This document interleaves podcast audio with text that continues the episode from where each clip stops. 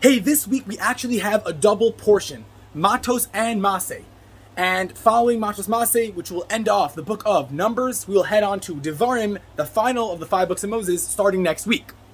Now, in the second of this week's parsha, Mase, we discussed the different traveling that the Jewish people did in the desert. Like we know, we said earlier, the Jewish people were punished um, that they would have to travel for 40 years in the desert as a punishment for the spies who came back with a negative report, yada, yada, yada. However, Rashi, famous commentary, explains why does the Torah go into say each of these travels that they did, all 42 travels.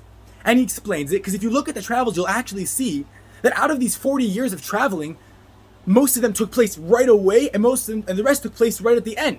Meaning there was a nice chunk of time when the Jewish people were actually settled in the desert, not really traveling and remaining settled and calm.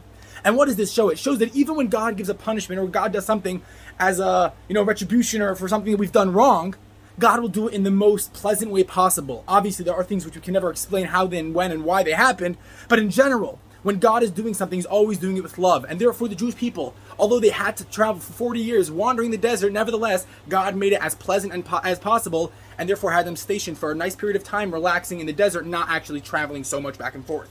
Anyways, have a wonderful Shabbos. We'll see you next week.